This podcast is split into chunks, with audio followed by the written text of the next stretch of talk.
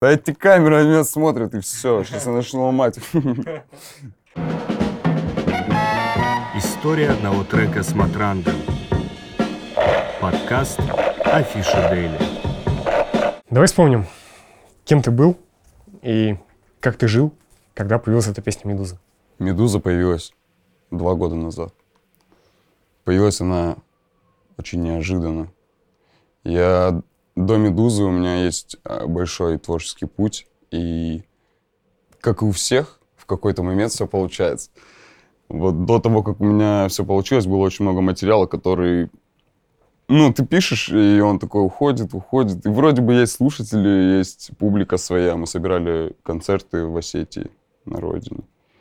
Но тут раз и написал «Медузу». Причем написал очень, опять же, неожиданно для себя в том смысле, что я писал просто стихотворение. Я не писал ее как песню. Я писал там строка за строкой, и очень такой момент еще раз вопрос. Я опять ушел куда-то. А, да не, нормально. Как появилась очень, очень «Медуза»? интересно было. Э, Ну, мне интереснее было узнать, чем ты занимался в это время. Ну, как ты жил? В общем, был такой у меня непростой год. Я жил в Москве, не было бабок. Мы крутились с ребятами вообще как могли. И было такое немножко темное для меня время, в том смысле, что как бы, ну, мои занятия не соответствовали моей внутренней реальности, и как бы во многом я обманывал очень себя. И вот этот год, 2015, я вот его, как, как он закончился, я дал себе цель, и дал себе слово, что в следующем году, в 16 я вернусь домой и буду пахать. И вот как я прилетел в 2016 я начал пахать, и летом уже появились такие первые плоды. И вот как раз в то время появилась «Медуза». Пахать в плане музыки? Да, конечно. Ну, я пахал в плане музыки, я начал заниматься спортом, я прям занялся в целом собой, своим состоянием внутренним и физическим. И в тот период как раз я написал «Медузу». Ты сказал, написал э, стихотворение. Это вообще свойственно для тебя было? Ты часто писал стихи? Нет, просто бывает, ты пишешь песню, допустим, под музыку уже, там у тебя есть готовая музыка, и ты на нее уже пишешь стихотворение. А бывает, ты пишешь э, текст и нах- ну, ищешь, либо пишешь музыку. А так свойственно, да. Бывало, пописывал. Сейчас, кстати, с этим редко, потому что все, когда что-то уже пишешь, оно автоматически настраивается у тебя под песню. То есть то, как ты пишешь, сразу интересно. Как она Так. сочинялась? Ты там стал где-то искать бит? Как это происходило? Копался в интернете. Тогда я... Вот, кстати, о возможности писать музыку. Вот реально тогда не было возможности сесть и пописать на хорошем оборудовании музыку. И, и вот в этом, кстати, очень большой кайф прошлого, в том, что сидишь в интернете, просто листаешь музыку, смотришь на цены и думаешь, так, надо влезть, короче. И все, я нашел, э, этот, нашел бит, нашел музыку, музыку написал Муза, тоже очень крутой битмейкер. И, э, и все, я включил, думаю, блин, какой странный все-таки бит. Вроде качает, но такой странный. И все, я написал текст. Начал писать текст.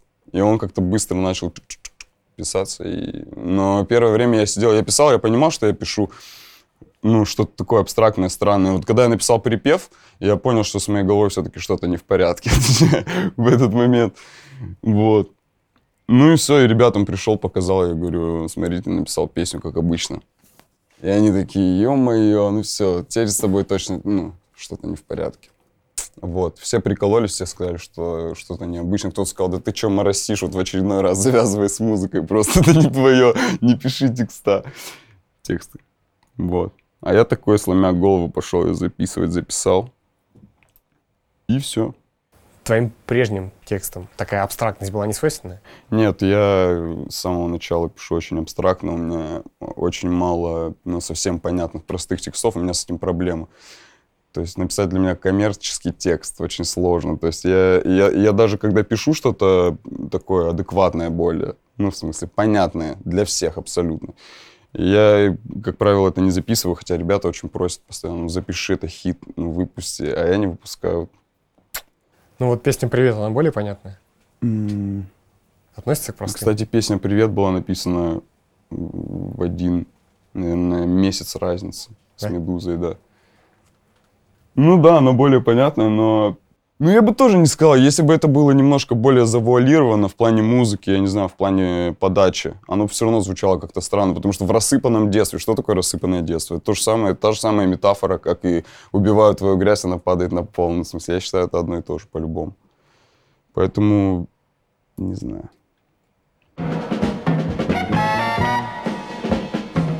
Можно ли сказать, что песня «Медуза» поменяла в твоей жизни все? М, Ну, скорее да. Скорее да, чем нет.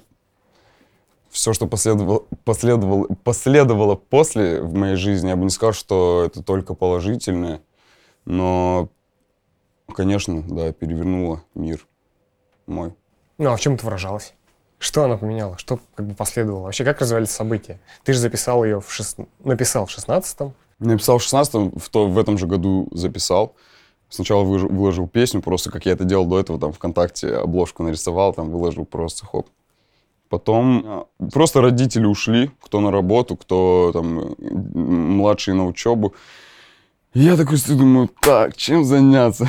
Смотрю, короче, колонка, смотрю, у меня телефон есть, ставлю телефон, включаю камкордер, и одеваюсь и думаю, короче, по- потанцую под свою песню новую.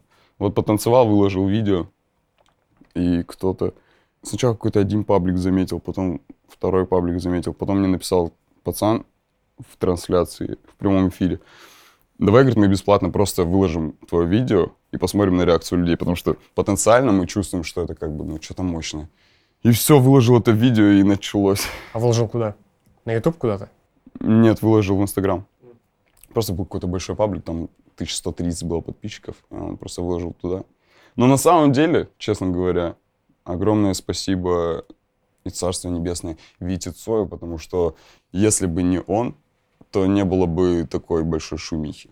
Это вот сто процентов. Потому что, Что это значит? ну, сравнение с Цоем. Песня сама по себе была очень неординарная, очень... Я, я бы не сказал, что это коммерция, я бы не сказал, что это попса, я бы ни за что в это не, не поверил, если бы мне сказали, вот эта песня твоя взорвет. Ну, то есть, в смысле, у меня столько крутых песен, и вот эта песня, она, была, ну, как бы, она очень странная. И в комментариях начали вот эти вот Цой, Цой, Цой, и это очень большой резонанс вызвало в людях, потому что вот эта борьба между его фанатами и теми, кто меня, допустим, там, не знаю, любит и говорит, что да нет, вообще не похож на Цоя, там, у него свое имя, ну, свой стиль. А кто-то говорит, да вы чё, какой Цой, посмотрите на него, он, он, он ни о чем, он мерзкий, в смысле. А Кто-то говорил, очень похож, и кому-то реально это напомнило. А ностальгия очень мощное чувство, очень действенное.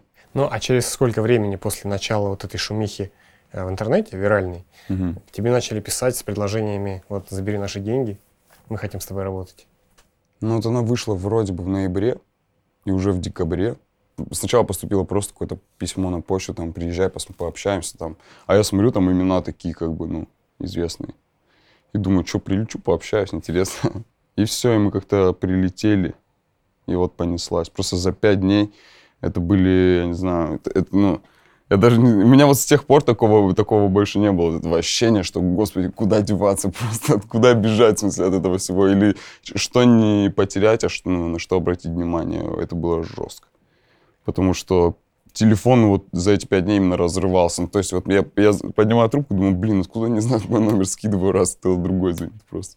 Ты мог бы что-то посоветовать молодым пацанам, а, исходя из своего опыта? Молодым пацанам, которые пишут музыку и которые могут вот попасть в такую ситуацию, интереса к ним. Вот в этом случае, в этой суете, Да-да-да, когда ты написал, что делать? когда на тебя обращают внимание и э, когда к тебе летят предложения. Ну, вот я могу просто сказать, что я чувствовал. Я, я очень давно думал о том, что ну, жизнь, Бог, Вселенная, они не дают нам ничего такого, к чему мы не готовы. То есть, по-любому, если тебе что-то дается, то ты автоматически можешь с этим что-то сделать. И я постоянно думал о том, что, ну, типа, Господи, не пошли мне только раньше времени, потому что, ну, потому что я с этим буду делать совсем. То есть, ну, вообще молодой, мозгов нету, такое торво. Нужно просто принять тот факт, что жизнь, она именно вот, она прям четко разграничивает твои возможности и то, что она тебе подает. Поэтому очень важно просто ну, я не могу сказать, не бойтесь, ни- ну, ничего не бояться. Как ничего не бояться? Я вот боюсь перед выходом на сцену. Сижу сейчас с этой камеры, боюсь. Поэтому бояться нужно, но бояться нужно скорее себя. И нужно стараться просто ну, принимать то, что она дает, но не наглеть, наверное, так. Потому что, ну, это такой очень тонкий момент. Потому что если тебе дают, не взять, допустим, ну, дает тебе жизнь популярность, и ты такой всю жизнь об этом мечтал, но в последний момент сидишь и думаешь, вот надо мне это сейчас все, вот это вот мясо, которое меня ждет. Ну, то есть я уже понимал, что это, ну...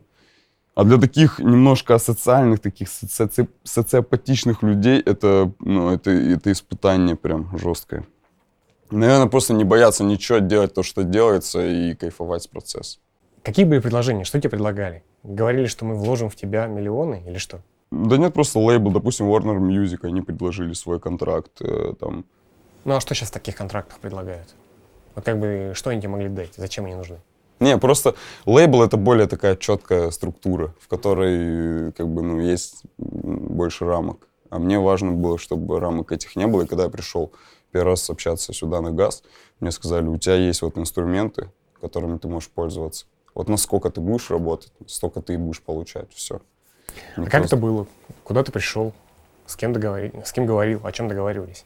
Пришел э, разговаривать с Колей Дуксиным, с директором Газгольдера.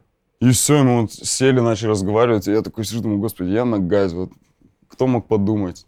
Сидели, разговаривали, он мне просто описал условия, которых он видит мою работу здесь. Я послушал с кайфом. Сказал, да, окей, все круто. Все. С Васей, с Васей зашел, потрясся такой. Ну, господи, где? Что здесь происходит? Но это в натуре страшно, на самом деле. Я до сих пор еще не привык, я до сих пор шугаю всяких светских вот таких моментов, где есть популярные люди, потому что себя абсолютно не ощущаю популярным человеком. Ну и все, и как-то ну, так поговорили, меня все устроило. Обрадовался очень. Подумал, кайф, мечты сбываются. И повзрослел. Давай поговорим о том, как вообще устроена песня «Медуза», вот как она работает и что ее такой хитовой делает. Что в ней самое важное? Вот это супер секрет. Это секрет всей моей жизни. И на самом деле, когда я думаю об этом, когда я начинаю, ну, у меня часто бывает такой самоанализ моей музыки, я очень часто думаю о том, как бы написать что-то такое, что настолько разорвет. Ну, то есть вот системы, как я понял, никакой абсолютно нет. Либо ты делаешь понятную, абсолютно попсовую музыку, которую, ну, хавают, в любом случае хавают. Либо ты пишешь от души, как бы, и относишься к своей музыке как к творчеству, как к своему делу.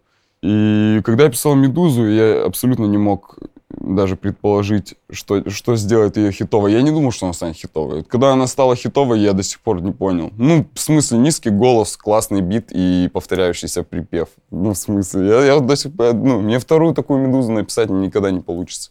Поэтому пишется что-то новое, и я стараюсь не обращать внимания вообще на нее, потому что она очень едко, едко впилась в подкорки моей жизни. Не знаю, что делает ее хитовой. Она очень странная. Потому что на самом деле ее до конца не поняли люди. Люди привыкли к чему? Люди привыкли к «я иду к тебе, а ты не идешь». И ты на на на на на Вот такое писать я могу вот сидеть и просто сутками там. Эй, детка, там, конфетка, йоу, там, это. Я вот могу сидеть и просто вот, ну, и музыку такую писать могу. Но вот внутри вот это все-таки ощущение того, что очень важно быть музыкантом, не просто человеком, который зарабатывает бабки на том, что дает людям то, что они хотят, а человеком, который вносит все-таки ну, в музыкальную индустрию что-то такое, что оставит очень большую тайну, очень большую загадку, очень много вопросов, и этим и занимаюсь. Ты публиковал декодинг текста «Медузы». Для чего? А это вот как раз для тех, кто... Я вот до сих пор не, не понял, это хороший поступок или плохой.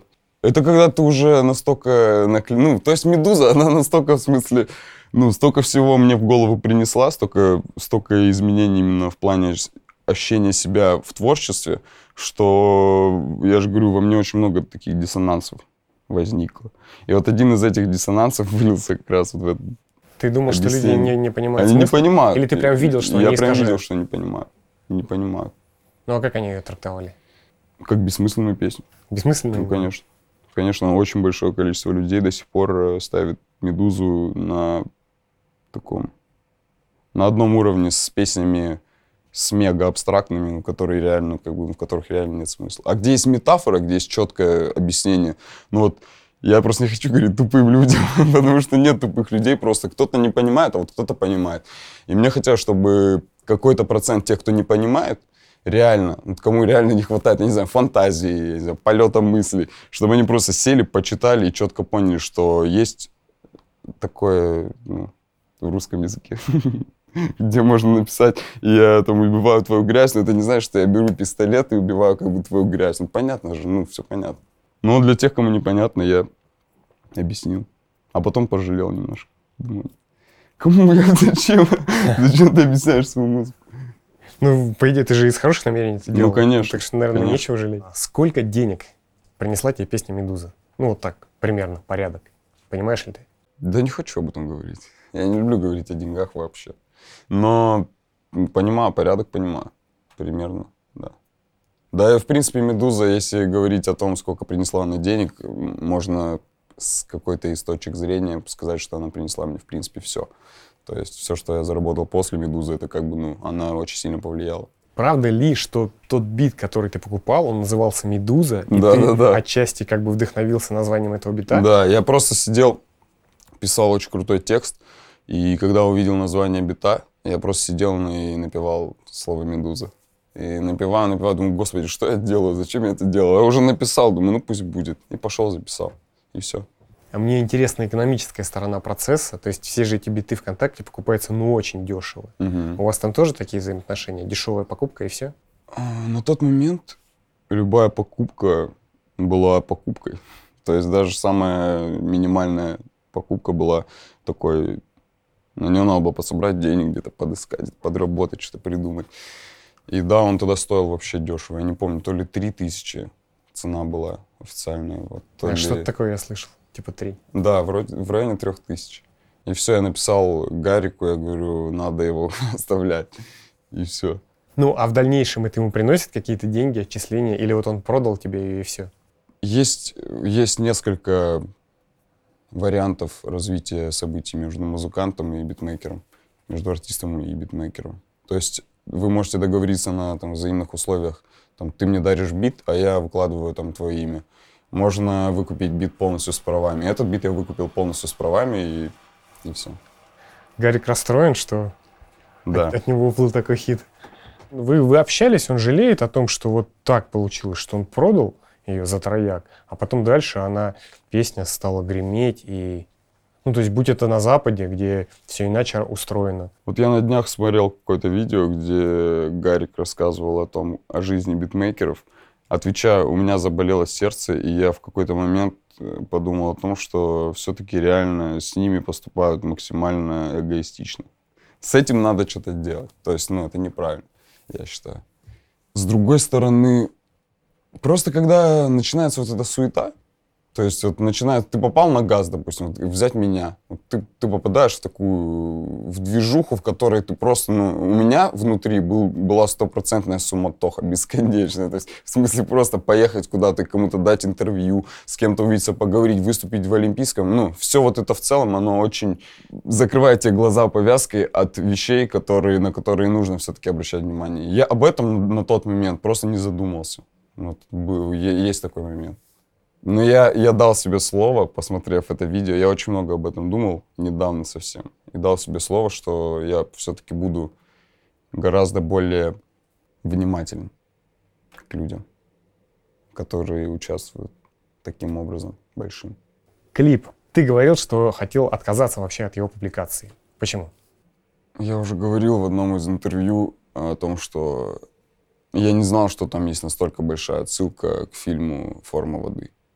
И когда я об этом узнал, опять же, вот эта суета, суматоха, и ты уже, ты уже в процессе, и нету времени, или нету просто опыта, чтобы подумать, взвесить, расставить какие-то приоритеты, может быть, договориться чуть по-другому, не знаю, уточнить какие-то моменты.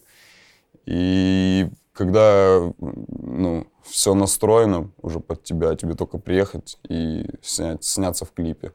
У меня просто не хватило наглости, наверное, не хватило, чтобы сказать, нет, все, короче, это форма воды, я не буду в этом сниматься. Естественно, я приехал и снялся. И снялся очень круто, б- очень интересный процесс, в принципе, этих съемок, потому что, ну, было мощно, на самом деле. Два дня, сколько мы там были, очень круто было. Надо чем-то закончить. Я думаю, что, что же это могло быть таким финалом? Может быть, спросить у тебя, есть ли у тебя какая-то любимая строчка из «Медузы»? Я просто так о ней стал думать. Я понимаю. Так, сейчас я подумаю. Концовочку придумать. Та-та-та-та-та-та. Короче, «Медуза» — это «Медуза». Она меня уже немножко подостала. В том смысле, что я написал очень много классной музыки после, но каким-то дорогами судьбы эта музыка все еще не так популярна, потому что «Медуза», ну, она, она, она слишком из каждого угла играла, вот. И это очень тяжело. Нет, в смысле, это не очень тяжело. Я, я написал очень много классной музыки, и совсем в скором времени люди смогут услышать работы, которые будут также греметь повсюду. Я в это свято, искренне и точно верю.